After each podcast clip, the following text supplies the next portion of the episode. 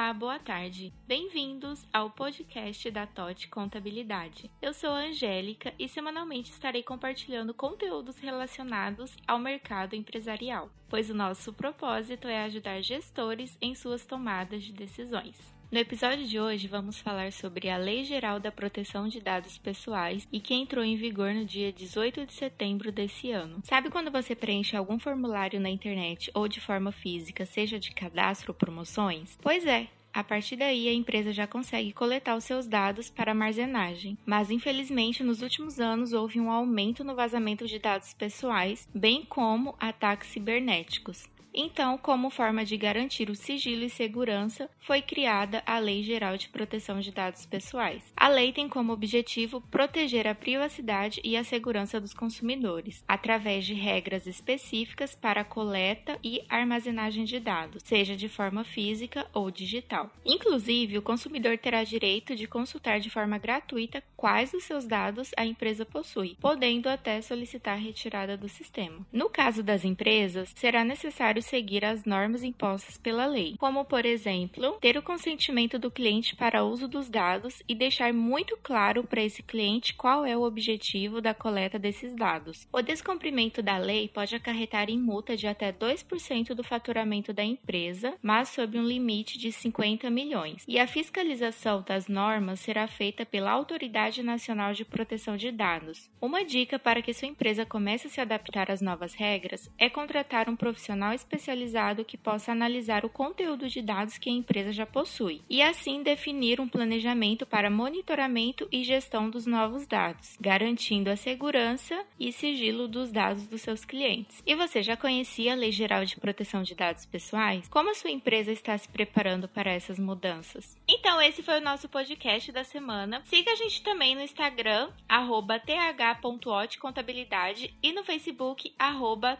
Contabilidade, para acompanhar conteúdos e novidades relacionados ao mercado empresarial. Ficamos por aqui e até a próxima semana.